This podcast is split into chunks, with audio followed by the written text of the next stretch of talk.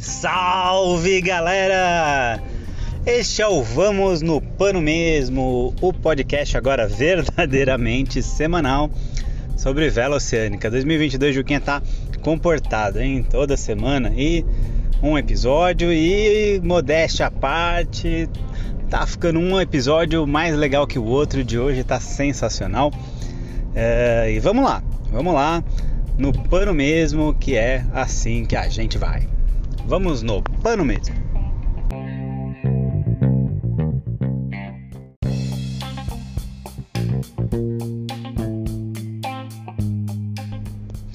Essa primeira parte, essa parte introdutória do podcast de hoje, eu gravo navegando. Não bem onde eu gostaria, mas aqui na aprazível Travessia de Balsa Santos Guarujá, um dos piores serviços públicos prestados aqui na região, mas que é a ligação entre uma ilha e outra, né? Para quem não sabe, Santos e Guarujá são duas ilhas.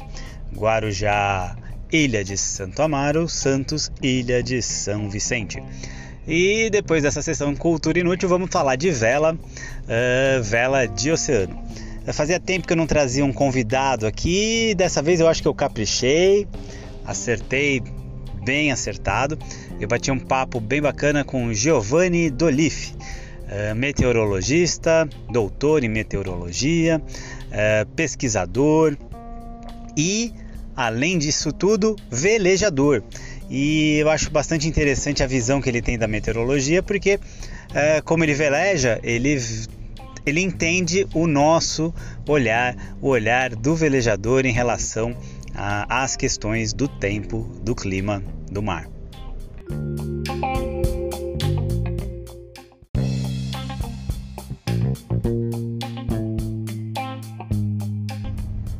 Agora, eu confesso para vocês que eu acho que esse bate-papo merece uma continuação.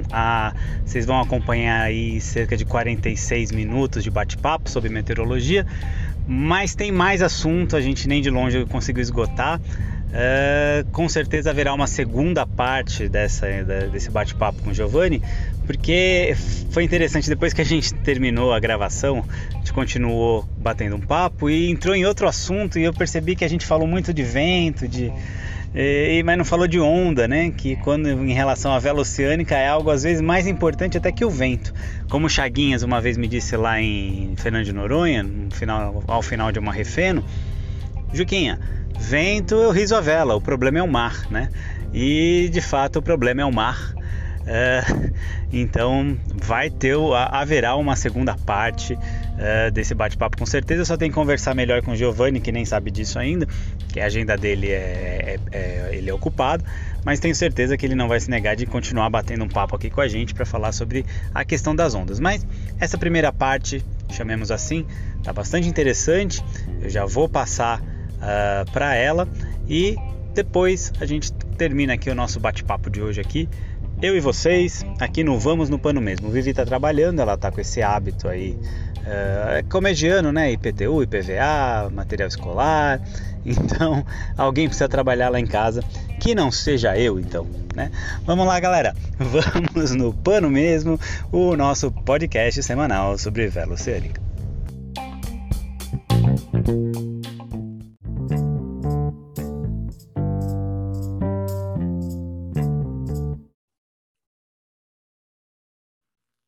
Olá, galera! Aqui Juquinha, Juca Andrade, Cusco Baldoso, de volta aqui com uma super entrevista hoje, um super bate-papo com o Giovanni Dolif. Eu já apresento melhor ele, mas só para a gente saber, hoje a gente está aqui no podcast Vamos no Pano Mesmo e também no Academia Cusco Baldoso aqui no YouTube.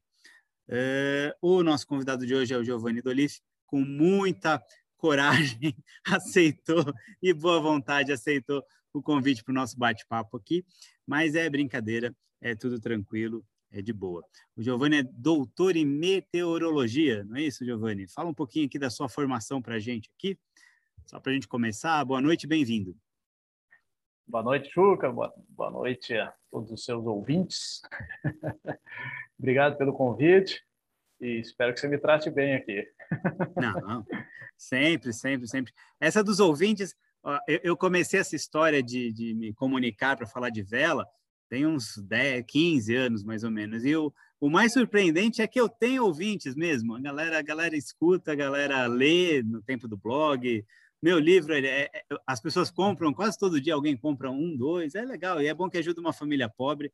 A minha, para quem não sabe, é a Travessia Azul, de Ubatuba Cape Town, a bordo de um pequeno veleiro, que conta a história de 3 caras que foram até ali atravessar esse laguinho chamado Oceano Atlântico. Já fiz meu jabá, mas hoje aqui o papo não é comigo, o papo é com o Giovanni. Giovanni, antigamente,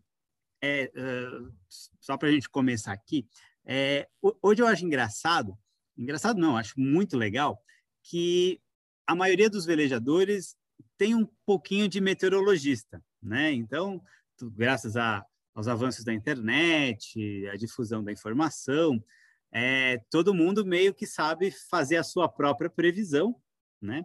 Mas antigamente, eu fui criado na TV Cultura, né? TV Cultura, pequenininho, e tinha uma das primeiras moças do tempo do Jornal Nacional, foi a Silvana Teixeira. Silvana, eu fiquei no colo dela várias vezes, né? E a moça do tempo do jornal era a principal referência de meteorologia, né? E era uma meteorologia, ainda é em alguma medida, interessante, porque chove no Nordeste inteiro, ou faz sol no Sudeste inteiro.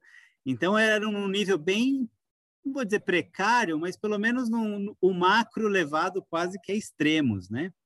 E isso foi melhorando, melhorando, melhorando. E hoje, praticamente, com o celular, cada um de nós acaba sendo médico louco e um pouquinho de meteorologista. Eu queria que você comentasse um pouquinho sobre isso, se essa percepção é correta, o que você acha disso? Juca, antes eu vou falar de mim, você pediu para eu falar de mim, né, da minha profissão, e eu acabei não falando. Ficou tímido, mas tudo bem, vamos embora.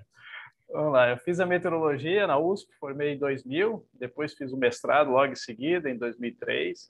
Enquanto eu fazia o mestrado, eu fui trabalhar no CPTEC, que é o Centro de Previsão de Tempo e Estudos Climáticos do INPE, né? E fiquei ali 12 anos como meteorologista e depois, em 2014, fui para o Cemaden, o recém-criado Centro Nacional de Monitoramento e Alertas de Desastres Naturais, Ministério de Ciência e Tecnologia, onde eu trabalho até hoje como pesquisador. O doutorado foi em 2012 que eu terminei. Pronto. Agora sim. Agora sim. Eu vou colocar nos comentários aqui a sua formação, o seu LinkedIn direitinho. Você ficou tímido, mas é porque, na verdade, eu fico dizendo que vou fazer muitas brincadeiras, mas eu nem faço. Na verdade, é só porque é descontraído mesmo e sem roteiro. Mas... Legal. Mas sobre essa questão da meteorologia, que era muito macro, né, como você falou, olhava muito... Em escala, assim, como se fosse uma imagem com baixa resolução, né? Pixels muito grandes, né? Então, falava da região norte, da região sul, né? Do sudeste, muito geral. E porque naquela época, realmente, as previsões meteorológicas não forneciam muitos detalhes, né? E por que não forneciam? Porque precisa de muitos cálculos para fazer e os computadores não tinham capacidade ainda de fazer tantos cálculos. Só que aí, ao longo do tempo, né, foram desenvolvendo máquinas cada vez mais rápidas, né, uma capacidade maior de fazer os cálculos, e aí a meteorologia foi ganhando resolução, né, foi ganhando detalhamento. Então, a gente evoluiu bastante nessas últimas décadas, e agora a gente tem muito mais detalhes. Só que muito mais detalhes também pode ser um perigo, né, porque excesso de informação também é perigoso, né? E aí que entra ainda o papel do meteorologista, né? Por quê? Porque precisa interpretar tudo isso, né? Precisa saber essas informações, que tipo de imprecisões, de incertezas elas têm, né? Então, não é só olhar e, não, tá dando aqui 5 nós, meio-dia, né? Sudeste, então eu posso velejar que eu vou encontrar esse vento aqui, vou botar meu balão, não sei o quê, porque... E aí você chega lá, dá 15 nós e rasga seu balão, né?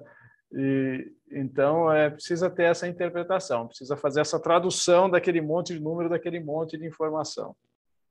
Então, isso que você colocou, eu acho sensacional, porque, primeiro, num primeiro momento, esses aplicativos, que são maravilhosos, Quando a gente foi para a África, o que eu mais queria na vida era abrir o computador e ter aquela tela do Windy, com aqueles ventinhos, com aquelas setas, com toda a dinâmica, né? Porque a gente acaba recebendo um arquivo bem limitado ali de poucas milhas, mas assim, e o resto, né? Mas assim, como talvez tudo na nossa cultura atual, a gente está acostumado em consumir e receber o produto. Então, o que eu quero dizer com isso? Se o Windy me diz que meio-dia vai dar 5 nós, principalmente quando eu estou na versão paga dele, parece que eu, velejador, e você também é velejador, a gente vai falar disso aqui, cria aquelas, transforma a previsão do tempo na certeza do tempo, e não é muito isso, né? Você precisa de alguém realmente para fazer.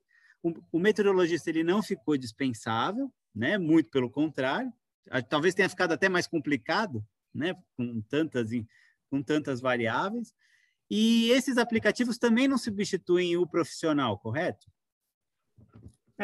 Vai ter lugar que pode ser que ao meio-dia ele acerte exatamente aqueles 5 nós, né? Então pode ter lugar e horário e momento em que ele seja exatamente preciso, mas vai ter lugares e momentos em que ele não vai ser exatamente aquilo, e o quanto ele não vai ser aquilo, né? 10%, 50%, 100%, né? Então, como saber onde eu posso confiar naquele número e onde aquele número pode não ser exatamente ele, e o quão fora daquilo a situação pode acontecer, né? Porque pior do que você pegar uma condição de tempo ruim é você não saber que existia a possibilidade dela acontecer, né? E estar despreparado para ela, né? Então, mesmo que você pegue uma condição que não é exatamente o que você esperava, pelo menos que você saiba do leque de possibilidades, que aquilo que aconteceu e não foi exatamente o previsto, mas você tinha noção de que podia sair fora até aquele ponto que você encontrou, né? Que não foi exatamente o que você esperava. Então, isso para o planejamento, para uma navegação, é importante. Isso você consegue, o profissional meteorologista, né? Mas também o profissional meteorologista precisa ter, ele tem o conhecimento da física, do processo, da dinâmica da atmosfera, mas existem peculiaridades locais, microclimas, né? Então, um meteorologista que, de repente, trabalha com agricultura, e aí você traz o cara para fazer previsão para o litoral, para a costa, para a navegação, pode ser que no começo também ele fique um pouco perdido, né? Até entender melhor como é que a coisa funciona por ali. E uma pessoa, tem gente também, viu, Juca? Gente bastante observadora do local, compara com as previsões de tempo. Tem gente que tem bastante habilidade de fazer essa relação entre o que está previsto e o que acontece, pelo menos no local ali onde ele está acostumado a ficar, né? E aí ele consegue fazer excelentes previsões, ter boas percepções. Agora, se você leva ele para um lugar muito distante dali, aí pode ser que ele fique novamente aí um pouco em dificuldade, né? Mas tem isso. Então, essa leitura da incerteza e da margem de erro, vamos dizer assim, né, para uma dada previsão, isso precisa de experiência, precisa acompanhar por um bom tempo. Algumas pessoas têm habilidade e o meteorologista tem um conhecimento físico. Se ele juntar a teoria da física que ele conhece com a experiência acompanhando aquele local, aí ele tem chance de fazer boas previsões. Eu gostei de uma coisa que você falou, colocou para a gente aqui, que é esse leque de opções numa mesma previsão, né? Porque não é a opção, na verdade você tem uma gama de possibilidades que pode ser maior ou menor, mas que quando você, principalmente quando a gente está velejando, navegando, a gente tem que se preparar para todas essas contingências, não para uma só, né? O próprio Windy tem, né? A gente tem 3 modelos lá, você tem 3 previsões. Você tem a primeira que abre, que é do modelo europeu, né? Que na média é a que tem o melhor desempenho, mas quando a gente fala média também não quer dizer sempre. As médias em meteorologia, aliás, são um pouco perigosas, porque essas médias são feitas de oscilações muito grandes, com uma variância muito grande. Então, se você pegar, por exemplo, a temperatura média, ou vamos dizer, o vento médio num determinado lugar, num certo mês de janeiro. O vento médio em Santos no mês de janeiro. E aí você vai todos os dias lá velejar. Em quantos dias você vai achar exatamente a média, né? Então, dependendo do local que você vai, a menor parte dos dias vai bater exatamente na média, né? Então, é muito perigosa a média. Agora, a gente tem no Windy, então, o europeu, E aí você tem a opção ali embaixo, né, do europeu ECMWF, tem a opção de usar o GFS, que está logo do lado, que é o modelo americano, que também é muito bom. E mais um pouco do lado tem o modelo Icon, que é o modelo alemão, é um modelo mais novo, mais jovem. Mais novo que eu digo é que surgiu mais recentemente, né, depois desses outros dois. E é um modelo que tem evoluído bastante também. Então, a gente pode fazer a comparação desses três modelos. Quando os três estão bem parecidos, legal, a gente começa a confiar melhor no que está previsto acontecer, mas tem situações que eles estão bem diferentes. Em geral, com o avanço do prazo. Eu gosto, por exemplo, quando eu vou para fazer travessia daqui para Ubatuba, daqui para Ilhabela, eu acho legal quando os três estão bem contraditórios, porque aí eu escolho o que é mais favorável para mim e vou, né? E torce para ser o que vai acertar, né? É, claro, claro, é isso. Não, brincadeira. Normalmente, quando os três estão bem contraditórios, eu prefiro ficar quieto. Porque se nem os caras sabem o que vai acontecer, vou saber eu. Né? Eu já volto nessa pergunta. Não, pode falar, pode falar. Tem um efeito do relevo também, né, Juca? Em geral, quando você está olhando em situações de mar aberto, né, como você falou da... fez o jabá do seu livro lá da viagem para a África, vou puxar de novo ele, o seu livro lá da viagem para a África, essa travessia, né, que você faz em mar aberto, então você não tem efeito de montanhas, da geografia, de baías, de morros, de ilhas, né? A não ser lá na ilha, lá onde tem a... Tristão da Cunha, lá no meio do caminho. Passei raspando a 100 e poucas milhas, é uma pedrinha no meu sapato eu não ter visto essa ilha, mas tudo bem. Nem avistou, então. A 100 e poucas milhas não deu nem para ver, né? Quando a gente ia, chegou uma previsão de 6 metros de onda. Aí, com 6 metros de onda, se você chegasse perto para ver, não ia ser tão legal. E longe, com 6 metros de onda, você não vê o pontinho, né? Então, segue, ia ver ela balançando um pouco, né? Era melhor esperar uma oportunidade de ver ela parada. Mas, então, aí em alto mar, você consegue comparar esses modelos e as diferenças... Aí elas não vão ser efeito de relevo, vão ser efeito da resolução do modelo, vão ser efeito das aproximações das equações que são feitas, que cada modelo tenha algumas soluções matemáticas para alguns problemas, vão ser por causa da condição inicial de cada modelo. Cada modelo, para começar a rodar, fazer os cálculos, ele precisa de uma condição, um tempo zero, né? A hora zero de previsão. E cada hora, cada instituto constrói a sua, né? Que é um dos grandes segredos da previsão de tempo, de qualidade, é uma boa condição inicial. Quanto mais dados, quanto mais observações de qualidade você tem, melhor. Só que tem muitas observações de má qualidade, né? E o desafio é você filtrar isso. Então, tem muitos métodos matemáticos, é um processo bem complicado dentro da metodologia chamado de assimilação de dados, né? E ele gera a condição inicial. Então, cada modelo tem sua condição inicial, cada modelo tem as suas parametrizações, as soluções matemáticas e tem a resolução dos cálculos, né? O tamanho dos pixels onde você faz os cálculos. E aí vai dar uma solução diferente. E aí, na costa, você tem, então, o efeito do relevo, né? Ali, por exemplo, Ilhabela, o canal de Ilhabela, nenhum desses três modelos que a gente está citando consegue perceber o efeito do canal ali, porque eles são modelos globais, né? Exato, e é isso, para os nossos alunos eu falo isso direto, não é porque está ali na tela que vai ser desse jeito, porque ali, e você me corrija se eu estiver errado, é uma projeção baseada em ou numa resolução maior e sem tanta informação do microclima, né?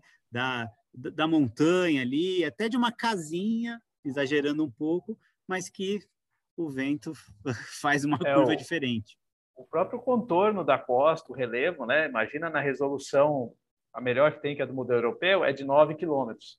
Então, ele tem pontos onde ele faz os cálculos a cada 9 quilômetros. O que acontece isso que eu queria que você explicasse um pouquinho outro, mais. Porque a gente vê lá os modelos, aí tem um número lá, eu acho que é 11 quilômetros, 9 quilômetros, o que é isso? É a distância entre os pontos onde são feitos os cálculos. Então, todas as equações... Medição. É onde são feitos os cálculos. Porque essa grade do modelo, essa distância entre esses pontos, ela é regular, igual, em volta de todo o planeta. E as observações, as medições, elas não são espaçadas igualmente, né? Você tem uma aqui, uma ali, uma lá, áreas do planeta onde tem muito pouca observação, áreas do planeta onde tem uma grande densidade, né? Na Europa, Estados Unidos, tem grande densidade de observações. Nos oceanos não tem quase nada, né? Então, a assimilação de dados, que é o processo que gera a condição inicial, pega essas observações, interpola elas e faz um balanço físico, um balanço de massa, de energia, para ajustar essas informações aos pontos da grade do modelo, que são esses pontos distanciados de 9 quilômetros, tá? Aí gera a condição inicial. Aí, com essa condição inicial, aí ele vai calcular. Então, ele pega a temperatura, pressão, umidade, vento dessa condição inicial e vai fazer o cálculo no tempo. 1 hora, 2 horas, 3 horas, ele vai, então, movimentando aquele ar, fazendo as mudanças de temperatura de acordo com as equações da física, né, das leis da termodinâmica, mecânica dos fluidos, né?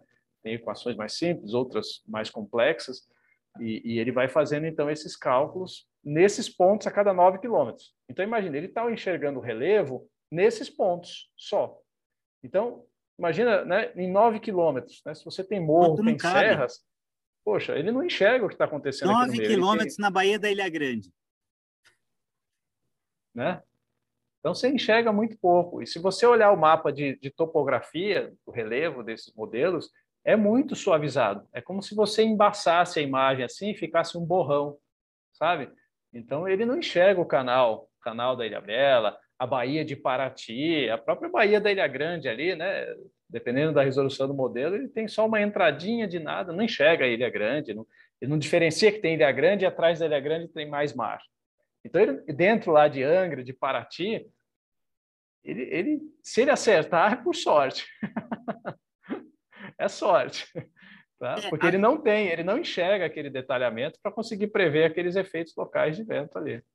É, mas quando a gente conhece o local, aí que eu acho que entra o velejador, a experiência, e já falo do seu Tião. Seu Tião é outra história que aí eu quero sua opinião.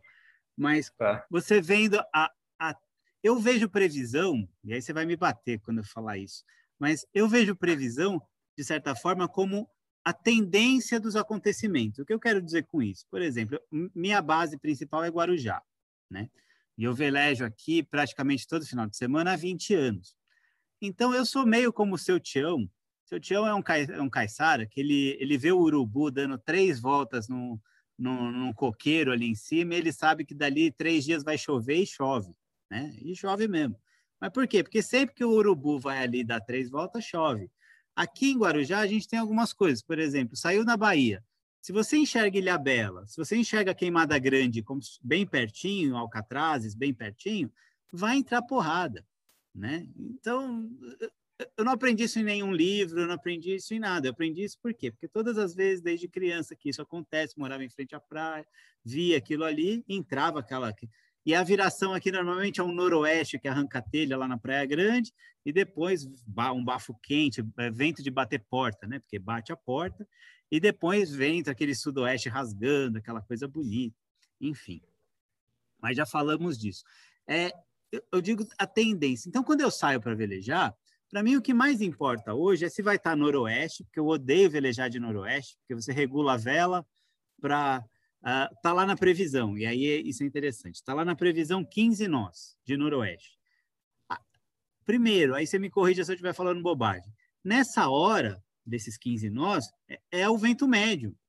Mas o vento médio de noroeste, ele é muito oscilado. Você vem rajada de 30 e calmaria de 0 e dá 15 nós, mas não teve os 15, né? Acho que é isso que eu estava falando agora há pouco. E aí eu já faço a pergunta que eu estou parecendo da Atena aqui, só eu falo. Mas é só para colocar o raciocínio. Então, assim, eu não tenho muita angústia na previsão. O que eu quero saber é se vai ter noroeste que eu não gosto ou se vai ter entrada de frente fria, que pode ser bom se eu estiver indo para Ilhabela e pode ser uma caca se eu estiver com um aluno em Fest 23 apanhando aqui com vento de 35, rajada de 40. Né? Mas, de resto, eu velejo com o vento que vem, porque é o que tem. Né? Agora, essa das médias, eu estou falando bobagem?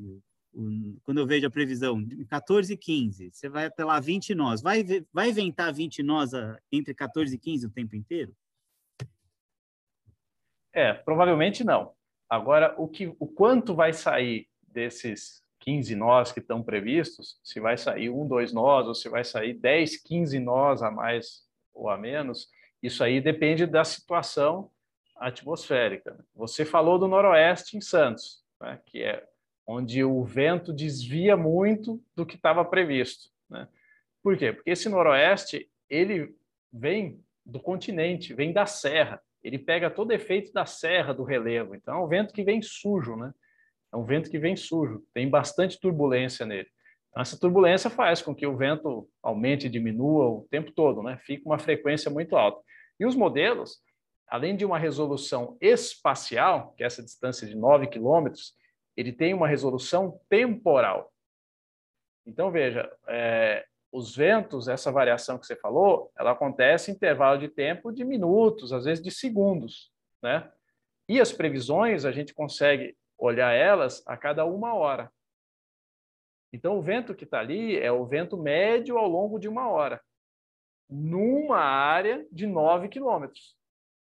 Se você tem uma situação em que tem o efeito da serra e o vento está com grande turbulência, você vai ter variações de uma frequência, né, de um período muito menor do que uma hora, e no espaço também de um tamanho muito menor do que 9 quilômetros. Né? Então, você está ali velejando, um cara que está uma milha, 2 milhas ali, você está com uma rajada de 30, ele pode estar velejando ali só com 10 nós. Daqui a um tempo, a rajada vai chegar lá nele. Né? Então, essa resolução espacial e temporal, o modelo não tem para conseguir enxergar esses efeitos. Então, isso a gente tem que ter em mente. Oscilações muito rápidas em algumas situações, onde está aproximando uma frente fria, é o momento em que tem muita pressão na atmosfera, né? Tem essa massa vindo, empurrando uma massa quente, então tem massas de ar se apertando, tem forças, grandes forças atuando. E isso foi uma coisa que eu aprendi com a vela e eu achei muito legal, porque na atmosfera também a gente trabalha com forças, né? No veleiro também, né? Você está administrando forças, você está ajustando as forças, né? Força do vento, força do mar, das ondas, né? E na atmosfera ajuda a gente olhar as coisas como forças. Você tem a força forçante, que é a frente fria, e você tem também efeitos locais de brisa, né? Às vezes a brisa fala mais alto, às vezes a frente fala mais alto, às vezes as coisas se somam, e aí quando vem a frente, o vento não está exatamente do jeito que você esperava, não, mas não está porque tem um efeito de brisa, tem um terral aqui, né? Ou durante o dia tem a brisa que acelera mais a frente que está entrando, né? E durante a madrugada acelera o noroeste, né? O terral acelera o noroeste, se somam, e aí às vezes dá aquela pancadaria de noroeste, né? Então, ver nesse sentido, a gente tem em mente resolução espacial, resolução temporal. Então, quando a gente olha uma previsão, o primeiro cuidado que eu tenho é saber de que modelo vem aquela previsão. Qual a resolução daquele modelo? Qual modelo é o melhor? É a pergunta do cão essa. Qual é o melhor, né? Não tem modelo que seja melhor sempre, né? A tendência, a evolução dos modelos, ela leva a gente a fazer conjunto de previsões. Então, você não analisa mais uma curva de previsão de vento, você analisa várias curvas e aí você tem o range de possibilidades, né, varridas com essas previsões. Então, hoje em dia, vários aplicativos já te dão essa possibilidade de colocar várias previsões no mesmo gráfico. Então, isso é uma metodologia legal, te dá essa variabilidade. Você sabe que olhar uma curva só, a chance de você ser surpreendido é muito grande. Quanto mais modelos você consulta, menor a chance de você ser surpreendido. Aí, na verdade, aí entra aquela parte que, quando eu te convidei para fazer esse bate-papo aqui, eu falei para você. O meteorologista, ele tem um quê de cientista e um quê de artista, mas num sentido realmente... Porque, assim, não vai ter faculdade que vai ensinar, não vai ter curso superior ou a sequência, mestrado, doutorado, que traga essa sensibilidade, porque precisa dessa sensibilidade. E eu acho que a vela, no seu caso, aí talvez eu esteja sendo intrometido, mas eu acho que te complementou como meteorologista também, em alguma medida, porque, na verdade, você parte dos modelos. O que eu acho que as pessoas mais erram, talvez, é que pegue o modelo e tome aquilo como algo absoluto. Mas, na verdade, aquilo é o começo, um bom começo, coisa que a gente não tinha. Há 40 anos, você saía para navegar, você não sabia absolutamente o que ia acontecer no dia seguinte, né? Hoje você já sabe que dali 3 dias entra uma frente fria e entra mesmo. Mas o que você está falando eu acho muito interessante, porque pegar o modelo, mas também juntar o seu tião o Caiçara lá, que conhece o urubu que dá as 3 voltas na árvore, e conhecer o local, né? E juntando as coisas, né? Eu acho que a arte talvez seja essa. Não estou tirando o cientista de você ou da sua profissão, nada disso. Mas é porque precisa de leitura mesmo, né? Porque a tendência é 1 e 0. E, na verdade, o meteorologista ele pega 1 e 0 e pega, sei lá, as estrelas e mistura tudo e faz ciência com isso, né? Perfeito. Exatamente por isso que não dá para a gente dizer qual modelo que acerta mais, né? Porque não é acerta ou erra. A coisa não é 1 ou 0, né? Então, os modelos que têm melhor resolução tendem a sentir melhor o efeito do relevo, né? Mas também não sente 100%. E aí vai a experiência de quem conhece o lugar, né? Como você está falando, o seu tião, você que veleja há 20 anos no mesmo lugar, né?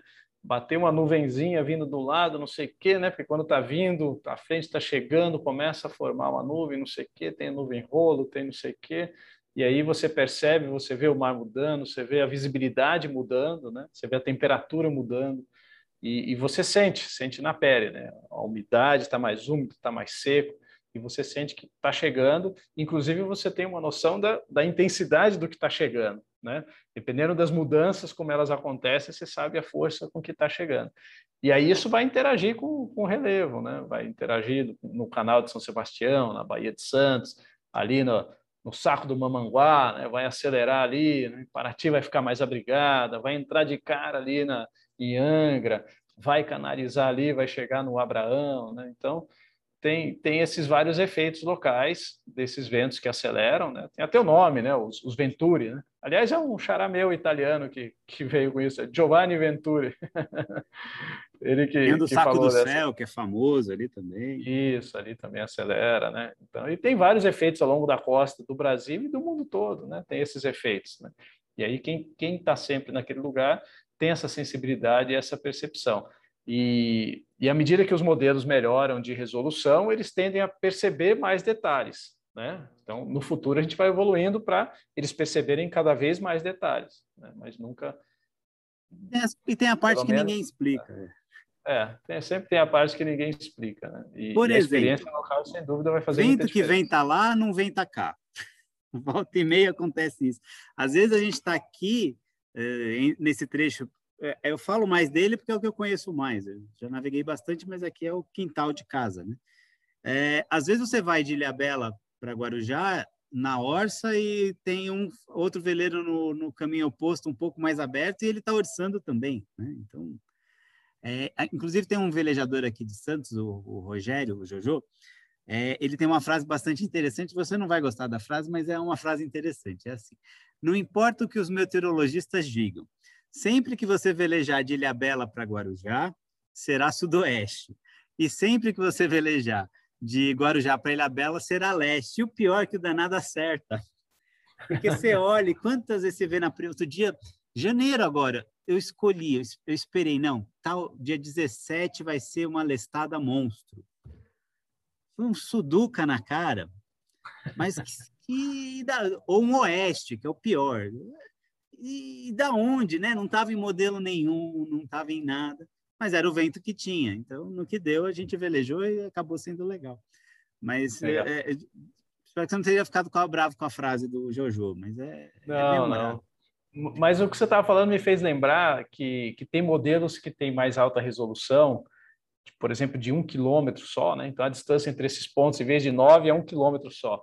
E você consegue ver esses efeitos da Ilhabela, por exemplo, né? Tem modelo de 1 quilômetro que pega ali a região da Ilhabela, e você vê o vento fazendo curva mesmo.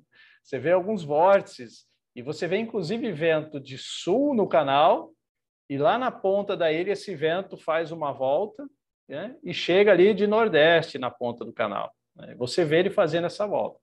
Então, modelos de mais alta resolução permitem você ver isso. No Windy não tem, né? Pagos, no Windy não tem acesso a esses modelos. Esse que eu estou falando especificamente é pago, é do Predict Wind.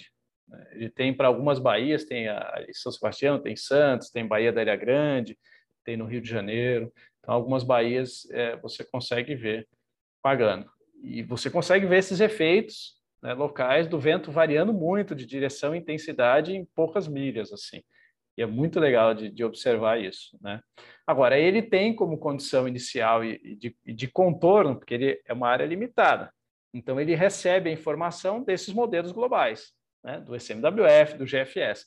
Então, se esses modelos globais estiverem errando o momento que entra uma frente, que entra uma frente de rajada, alguma coisa, o de 1 quilômetro não vai também adivinhar, né?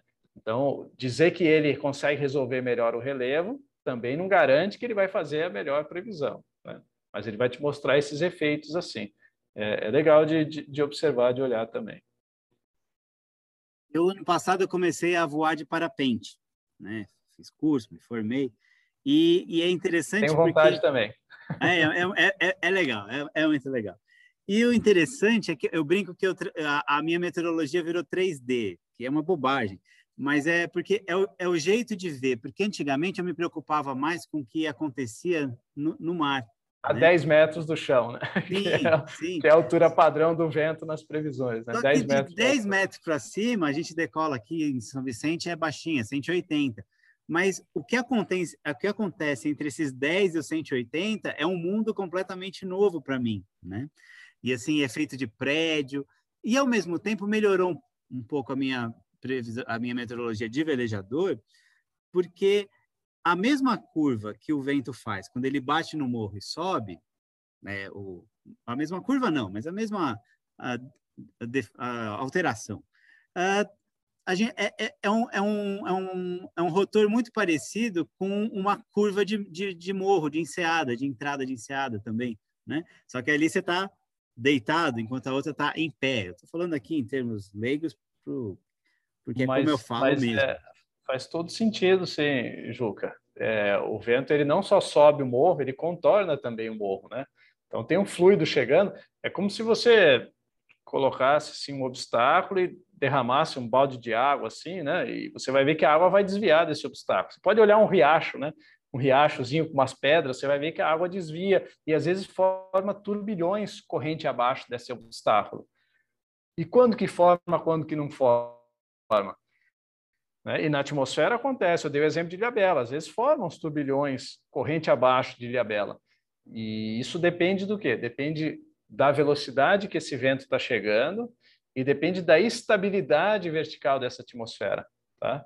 Porque quando um vento ele sobe o morro, se a atmosfera estiver muito instável, esse vento não vai descer logo imediatamente. Ele pode oscilar ou ele pode subir e formar uma nuvem de tempestade do outro lado, né? É muito comum no verão, a gente tem, em cima da serra, né, começa a formar aquele CBs, né, porque está instável. No inverno, o mesmo vento vai subir e não vai formar nada. Então, essa parte vertical que você está falando do voo tem muito a ver com essa turbulência que o relevo pode causar. Tem situações de noroeste, você deve lembrar, que formam as nuvens, tipo uns rolos de nuvens assim bem altas, né, paralelos à serra. Por quê? O vento sobe a serra, o noroeste sobe a serra, e aí ele não desce totalmente, ele fica oscilando, E aí, onde ele sobe, forma um rolo de nuvens, onde ele desce não tem nuvem, e assim ele vai formando esses corredores, né? Esses rolos de nuvens bem altos. Tem os rolos de nuvens mais baixos que estão associados às frentes de rajada e de cisalhamento, que são outros, né? Mas tem esses de altitude. Então, o quanto esse fluido, a atmosfera, o ar vai desviar em volta de uma montanha, e do outro lado ele vai juntar e vai chegar com escoamento, que a gente chama laminar, né? O ar vai seguindo bonitinho. Geralmente, quando esse escoamento está fraco, o ar está soprando devagar. Então, ele vai, contorna o morro por cima, desce do outro lado, tal, junta aqui e vai, né? Agora, quando esse vento está muito forte, uma entrada de frente, por exemplo, você não vai ver exatamente o mesmo comportamento. Provavelmente vai formar vórtices de vento atrás desse morro. Então, a coisa vai ficar mais bagunçada, tá? E quando ele sobe também.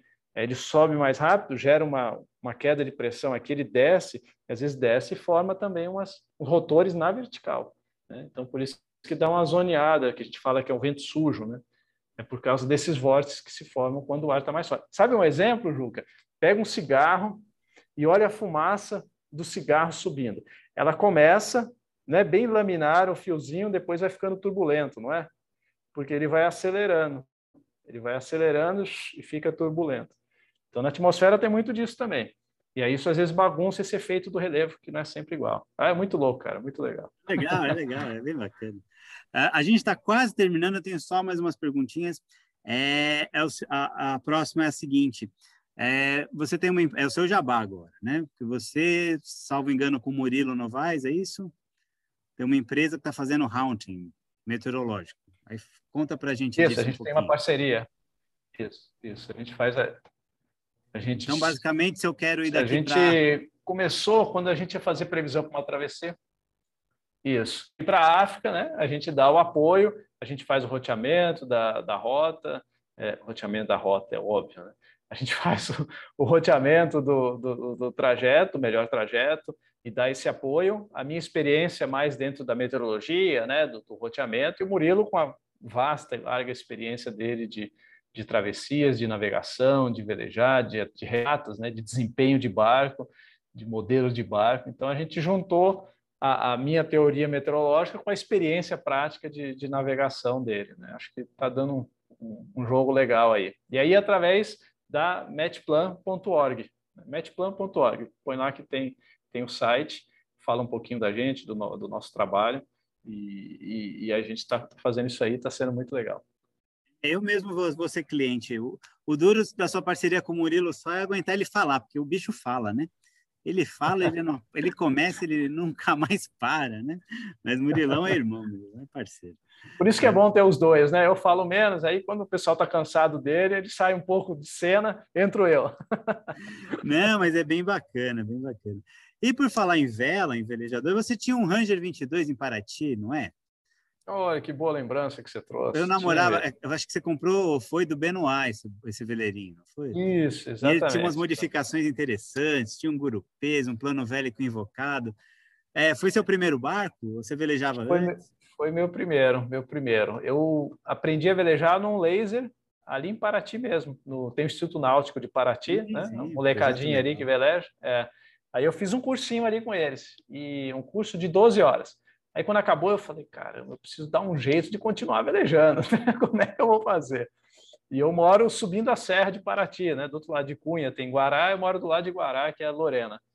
E só que para eu ficar subindo e descendo com laser ia ficar complicado, aquela serrinha de Cunha ali para puxar um laser ia ser complicado. Aí, procurando, caçando, veio um próprio aluno lá do INPE, que aliás foi meu instrutor de vela. Ele que veio e falou, ó, Giovanni, tem esse aqui e tal, não é grande, não sei o quê. Poxa, eu nunca tinha pensado num veleiro oceânico, num cabine, né? Será que não é muito para mim? E aí eles me animaram, eu falei, então tá bom, vocês me ajudam aí que a gente encara essa. E assim que eu fechei negócio com o Benoit, na semana seguinte já tinha uma regata, Paraty Angra. Ele falou, ó, eu vendi, mas tá inscrito, vamos? Eu falei, vamos embora. A minha primeira regata já foi uma semana depois de ter comprado o barco. E foi muito legal, foi muito legal. E aí isso mudou tudo para mim, né? Hoje eu estou assim dentro desse mundo com a meteorologia por conta dessa experiência, né? Dessa experiência de velejar, que mudou bastante o meu olhar. E começou lá no hashtag Sal, né? Do Adriano, que eu comecei a ver o Hélio Crapum falando da arte de velejar, né? Que velejar é a física na forma de poesia, né? E aí isso foi me encantando, e o encantamento não terminou mais. Aí não termina. Isso daí não, é... Para mim, eu sou de humanas, né? Então, para mim, os números é sânscrito arcaico. Mas eu digo que para mim velejar, você falou em poesia, mas para mim velejar é algo próximo de fazer uma oração, sabe? Porque você está ali, você mistura ali tudo da natureza, né? E compõe um movimento que pode ser bruto, pode ser suave, depende da sua mão, depende do que você tem, depende do que você faz. E a sensação dessa interação com a natureza, né? De você estar conversando, dialogando, interagindo e usando ela a seu favor, é fantástica, né? Eu acho que é uma experiência transformadora. Eu acho que todo mundo, pelo menos uma vez na vida, tinha que ter essa experiência. Vai ter gente que não vai gostar, mas muita gente...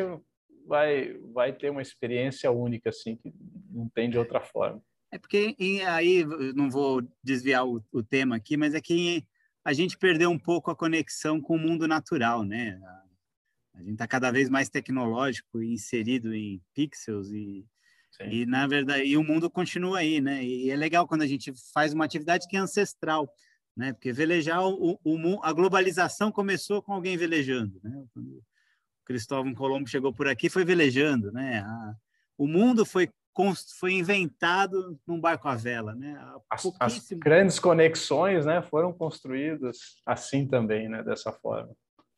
E ainda legal. Tem, porque a vela acaba unindo as pessoas, né? A gente tem uma... E a meteorologia também, viu, Juca? Voltando, sim. Puxando então de volta para a meteorologia, sim. Grandes avanços da meteorologia vieram na época das grandes navegações, né? Que resultaram na descoberta do Brasil, lá na descoberta do Caribe, lá, né? Que o Colombo achou que fosse o Oriente Médio, né? E morreu achando que tinha descoberto, né? As Índias. Né? Por isso que a gente chama de índios até hoje, né? Porque ele achou que tinha descoberto as Índias. E a América que ele descobriu acabou não tendo o nome dele, né? Teve o nome de um outro cara. Esse sim percebeu que não eram as Índias, teve o mérito e levou o nome, né? O Américo Vespúcio. Mas nessa época, então, o próprio Colombo percebeu, né? Os ventos alísios, e depois para voltar, né? Ele veio mais de uma vez até o Caribe, e depois ele percebia que se ele voltasse mais pelo norte era mais fácil, né? E com isso ele percebeu a circulação o que a gente chama de hoje alta dos Açores, né? Que é um grande cinturão de circulação, da circulação geral da atmosfera, né? Não só na horizontal, mas na vertical tem conexões, né? Então tem o espelho dela no Atlântico Sul, que é a alta de Santa Helena, né? No meio delas, o ar sobe na zona de convergência e desce nessas altas, por isso que são altas pressões, porque o ar desce, né? E aí aumenta a pressão no chão, inibe a formação de nuvens, e são enormes desertos, né? Os maiores desertos da Terra estão em áreas oceânicas, não estão em continentes. Inclusive, o pessoal me pergunta sempre como que é lá, o marzão, né? Lá, o oceano aberto.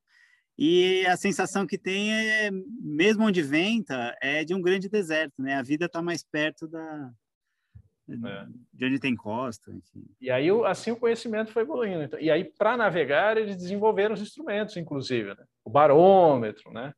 E até um dos primeiros centros de meteorologia, que é da Inglaterra, que hoje é o UK Met Office. Tem até um modelo também do que alguns aplicativos têm. Ele foi criado pelo Fitzroy, que era o comandante do Beagle, né? Onde estava o Charles Darwin, exatamente. Então, depois de toda aquela expedição e tal... E, aliás, foi um entrevero ali entre os dois, né? Porque o Fitzroy era muito religioso, não aceitava muito as teorias, né? Ele foi afastado, e afastado ele criou o centro de meteorologia, né? Então tem o barômetro Fitzroy, né? Ele inventou o instrumento, e com as navegações vieram muitos desenvolvimentos para eles conseguirem chegar onde eles queriam. Eles tiveram que desenvolver e entender como é que funcionava. Então as observações meteorológicas começaram com os navios, né? Nos oceanos, para entender como acontecia. Então a meteorologia se desenvolveu muito, e o que ela é hoje, boa parte dessa evolução é graças à navegação. E vice-versa, e vai, né? É interessante. Eu tive um veleiro, um atol 23, chamado Fitzroy, mas era difícil ter afonia no rádio. O sujeito que eu comprei, ele era super fã do Fitzroy, mas falar no rádio era esquisito. Aí, como eu tinha a tradição dos Cusco Baldoso, virou Cusco Baldoso mesmo, e tá assim. Mas ficou o atolzinho 23, Fitzroy. Verdade, verdade. Giovanni, muito legal o nosso papo. Eu ficava aqui mais umas 4 horas aqui, mas eu não vou tomar mais seu tempo. Outro dia, se você aceitar, você já viu que nem é tão ruim assim. Você volta aqui assim, para outro episódio, a gente conversa mais um pouquinho. Eu achei muito legal, porque você é um meteorologista velejador, né? Então, você vê com outros olhos o que a gente faz, e a gente também vê o que você faz com outros olhos, né? Acho isso muito bacana. E além de marcar um outro papo, a gente pode marcar uma velejada também. Então, já lhe convidei outra vez pelo Instagram, lá no #cel, que eu adoro Pronto, vamos fazer o jabazinho do #cel também. #cel, sigam, #cel, tem o sal, que também é muito bom, mas tem o cel, e é super legal. O sal, que inspirou o cel. né? Mas um não é antítese do outro, muito pelo contrário, são complementares. Complementos, né? É. E aí você vem aqui em Guarujá conhecer a nossa base, a gente tem uns barquinhos aqui para velejar. É, vai ser legal, estou me planejando para ir sim. Vem aqui sim, a gente tem uma turma muito bacana, né? Agora, graças a Deus, esse negócio de Covid ainda está por aí, mas já vai ser uma lembrança, uma triste lembrança, mais uma lembrança. E a gente já está se reunindo mais, e aqui a gente é uma turma animada, e a feijoada é maravilhosa. Você fica convidado para velejar e comer a feijuca do Juca. Show! Agora fechou. Fechou. Galera, eu quero agradecer muito a vocês que nos ouvem aqui no podcast Vamos no Pano Mesmo. O pessoal do YouTube do Academia Cusco Baldoso, esse ano eu prometi fazer mais vídeos, farei. A gente navegando, mostrando coisa e trazendo pessoas interessantes como Giovanni e que tem a acrescentar aqui no nosso conhecimento náutico. Por hoje é só e até o nosso próximo encontro. Obrigado, Giovanni. Obrigado a todo mundo. Valeu, Juca. Abração, pessoal. Bons tempos.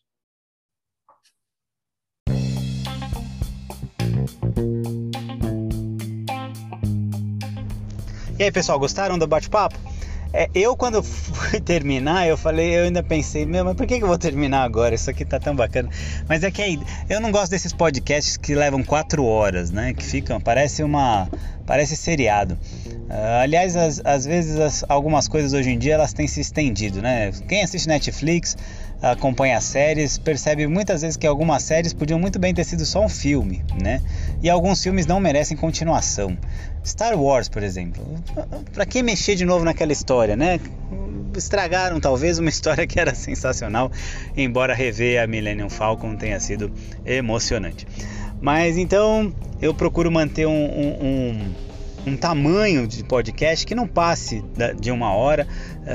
A ideia é que fique em 30 minutos, é para você ouvir lavando a louça, na hora do almoço, não precisa virar um longa-metragem. Mas esse bate-papo com o Giovanni merece uma continuação, eu tenho certeza que ele não vai se negar a conversar com a gente. Mas por hoje é só. Juquinha comportadinho, fazendo um episódio por semana. E é isso aí, semana que vem com certeza a gente volta no Pano Mesmo. Muito obrigado. O jabá aqui, quem quiser contatar o Giovanni, arroba no Instagram, arroba #.cel, sem o acento, #.cel, tenho certeza, ele é super acessível, ele, como todo homem do mar, ele está aberto aos outros irmãos e irmãs da vela, de oceano, da navegação em geral. E a Cusco Baldoso, a nossa apoiadora que torna tudo isso possível, arroba Cusco Baldoso, experiências em vela oceânica, onde você aprende a velejar, dando um mau exemplo aqui, saindo da balsa, gravando podcast, e é isso aí.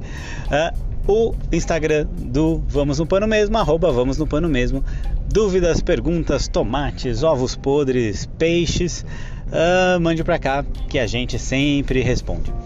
Um abraço, bons ventos, como o Giovanni diria, bons tempos também, e vamos no Pano Mesmo. Semana que vem eu prometo que a Vivi volta, porque ela está preocupada, ela já disse, eu acho que eu fui demitida desse podcast e não sabia, mas não é o caso não. Um abraço, fiquem bem e até semana que vem. Vamos no Pano Mesmo!